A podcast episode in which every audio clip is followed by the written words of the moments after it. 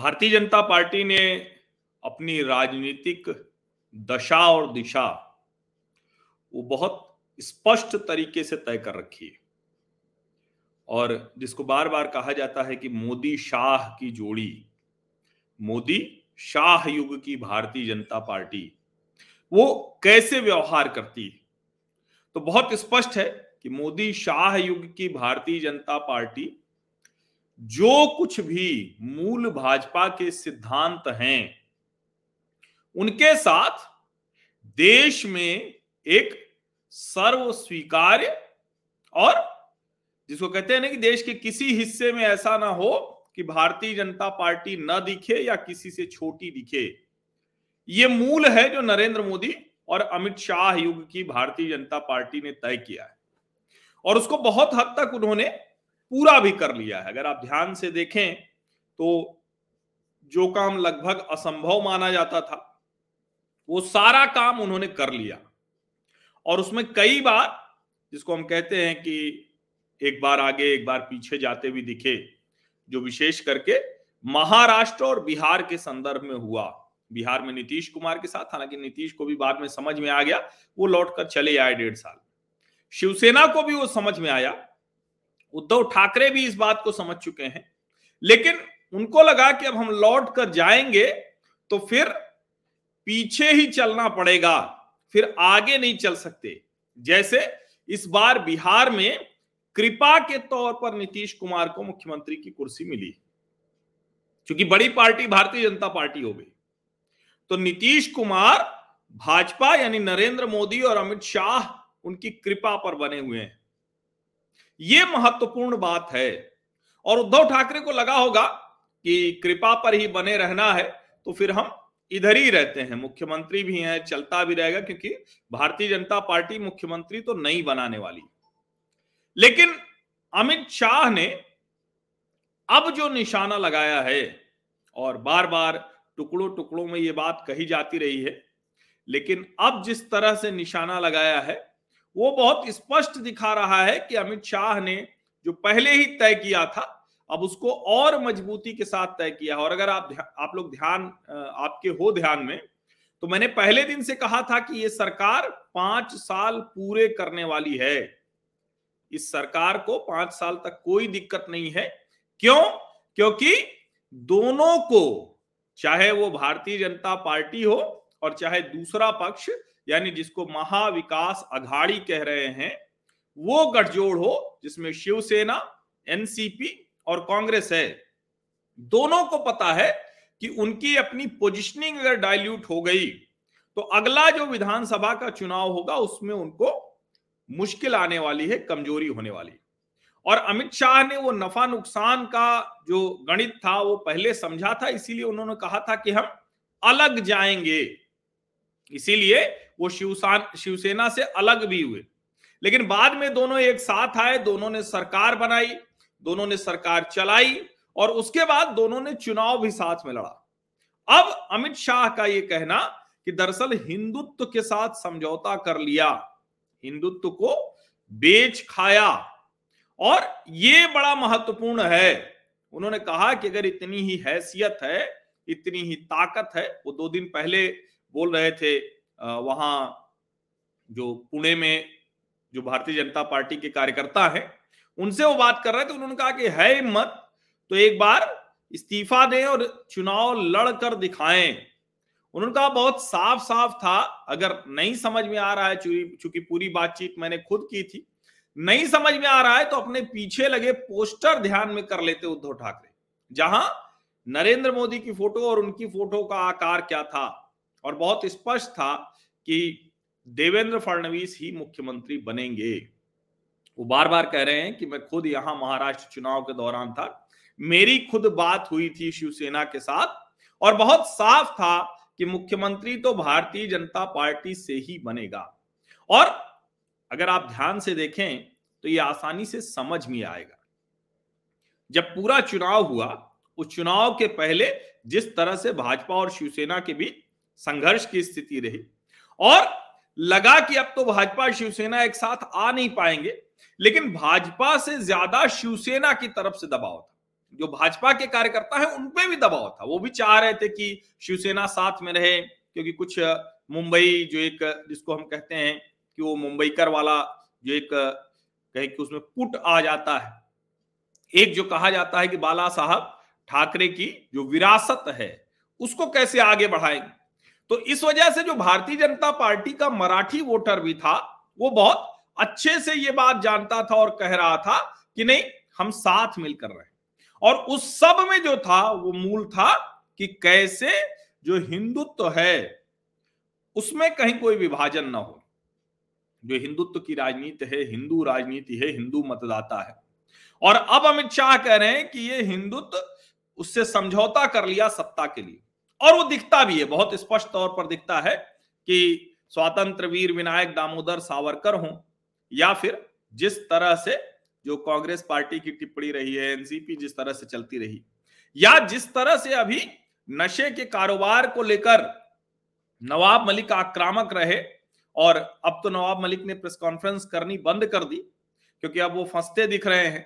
Bharatiya Janata party के नेता है मोहित कंबोज, भारती वो रोज एक नया आरोप लगाते हैं, प्रमाण देते हैं, वो कहते हैं कि ये प्रमाण है। अब वो तो सब कानून के दायरे में तय होगा, न्यायालय में तय होगा।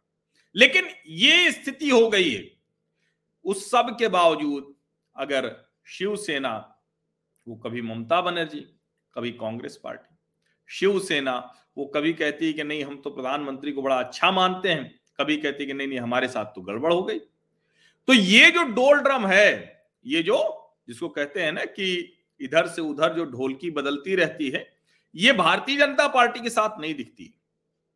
ये भी बहुत स्पष्ट दिखता है कि अमित शाह ने चूँकि खुद ये बातचीत की थी, शायद किसी और ने की होती तो निश्चित तौर पर, जिसको कहते हैं ना कि अगर कोई और नेता होता, देवेंद्र फडणवीस ने बात की होती तो हो सकता है कि कोई और एक रास्ता निकालने की कोशिश होती।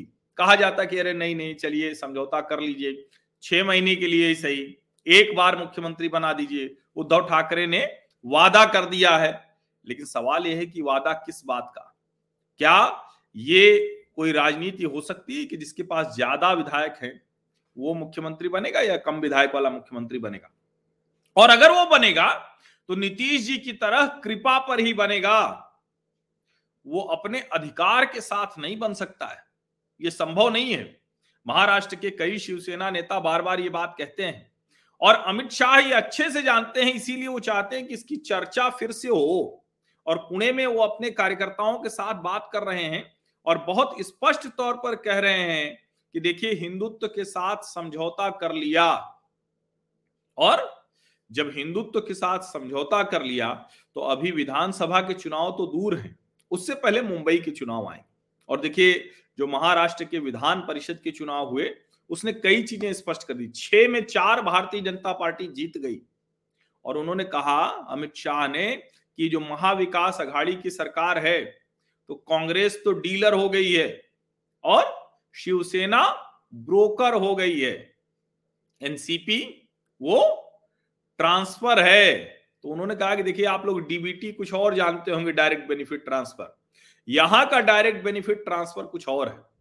और महाराष्ट्र के लोगों को ये बहुत अच्छे से समझ में आ रहा है, क्योंकि पहले दिन से मैं ये बात कह रहा हूँ कि देखिए, वहाँ सरकार नाम की कोई चीज़ नहीं है। सरकार चल ही नहीं रही है। और इसीलिए जब अमित शाह कहते हैं कि डीबीटी है, डीलर, ब्रोकर और ट्रांसफ़र तो ये बहुत स्पष्ट है कि कैसे वो सरकार चल रही। और ये कोई छिपी हुई बात तो है नहीं। भगोड़ा गृह मंत्री भगोड़ा मुख्य पुलिस कमिश्नर, मंत्री के ऊपर आरोप, जो पुलिस है वो जेल में है जो इंस्पेक्टर है। तो इस तरह की स्थिति में एक सरकार चल रही हो तो कतई ये कोशिश नहीं भारतीय जनता पार्टी करने जा रही कि उस सरकार को गिराए, क्योंकि उनका बड़ा टारगेट अभी बीएमसी के चुनाव है। और अगर बीएमसी के चुनाव में सफलता मिल गई तो शिवसेना का वैसे ही जो रहा सहा आत्मविश्वास है वो टूट जाएगा। वैसे भी ये जो पार्टियाँ हैं, ये कोंकण की पार्टी है, वो पश्चिमी महाराष्ट्र की पार्टी है, कांग्रेस भी ऐसे ही। पूरे महाराष्ट्र की पार्टी तो सिर्फ़ भारतीय जनता पार्टी है, आज की तारीख में। और इसलिए ये स्वाभाविक बनता है, अमित शाह का ये बयान भी और भारतीय जनता पार्टी की रणनीति भी कि हम किसी के साथ अब समझौता नहीं करने जा रहे और वैसे भी कहा जाता है ना कि दूध का जला, छाछ भी फूक फूक कर पीता है। तो दो बार जल गए, एक तो पलटी मार दी उद्धव ठाकरे ने, दूसरा अजीत पवार ने जिस तरह से अपमानित किया, पता नहीं अजीत पवार ने अपमानित किया या शरद पवार ने ऐसी पलटी मार दी कि अजीत पवार किसी लायक बचे नहीं तो कहे, ठीक है, चचा के साथ बने रहते हैं। वैसे भी राजनीति के चचा भतीजों का संबंध वो बड़ा विचित्र होता है तो इसलिए इसको कह पाना कठिन है कि असल क्या हुआ। लेकिन पूरी तरह से भारतीय जनता पार्टी ने मन बना लिया है। उनको राजनीतिक लाभ हानि का पक्का अनुमान है। उनको पता है कि हम अकेले महाराष्ट्र की सत्ता में आ सकते हैं और ये चमत्कार होगा।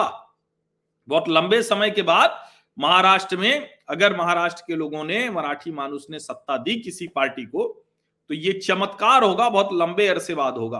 और मेरा ये मानना है कि जवाबदेही, मेरा ये मानना है कि भ्रष्टाचार मुक्त। और अगर भ्रष्टाचार होगा तो उसकी जवाबदेही होगी ना।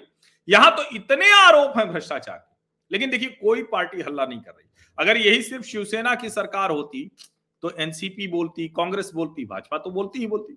या भाजपा की सरकार होती तो एनसीपी, कांग्रेस और शिवसेना हल्ला करते। तो उसका राजनैतिक विमर्श बनता है। भ्रष्टाचार के खिलाफ वो लड़ाई होती है। लेकिन जब इस तरह से राज्य में तीन तीन, चार चार, दो दो दलों की गठजोड़ की सरकार बनती है तो फिर भ्रष्टाचार के मुद्दे को बचाने के लिए, भ्रष्टाचार के मुद्दे को आवरण देने के लिए, छिपाने के लिए एक जिसको कहते हैं कि अवसरवादी समूह होता है जो राजनीतिक विमर्श को पलटने की कोशिश करता है। अमित शाह ने पुणे में जो अपने कार्यकर्ताओं से कहा कल, वो यही कोशिश थी, इसी को वो आगे बढ़ाने की कोशिश कर रहे हैं और ये प्रयास कर रहे हैं कि जो शिवसेना कहती है कि हम बाला साहब ठाकरे की विरासत को आगे बढ़ा रहे हैं, दरअसल वो विरासत उन्हीं के साथ खत्म हो चुकी है और शिवसेना ने सत्ता का रास्ता पकड़ लिया है। और हम भारतीय जनता पार्टी बाला साहब ठाकरे की विरासत को आगे बढ़ा रहे हैं। ये अमित शाह संदेश दे रहे थे पुणे में और पुणे से दिया गया ये संदेश बहुत महत्वपूर्ण है। अब देखिए, वो जब पाँच राज्यों के विधानसभा चुनाव होंगे तो उसके साथ बीएमसी के भी चुनाव होंगे और मुझे तो बहुत वो रोचक दिख रहा है, बहुत ही जिसको कहते हैं कि नज़र रखिएगा। ठीक है, कौन सत्ता में आएगा वहाँ, कौन नहीं आएगा, ये अलग बात है, लेकिन मुझे लगता है कि इस बार का बीएमसी का चुनाव सबसे रोचक होने वाला है, सर्वाधिक रोचक होने वाला है। अभी तो उस वक्त एनसीपी और कांग्रेस को शिवसेना हिस्सा देगी क्या? यह भी बड़ी बात है। साथ मिलकर लड़ पाएँगे क्या? ये भी बड़ी बात है। बहुत बहुत धन्यवाद आप सभी लोगों का इस चर्चा में शामिल होने के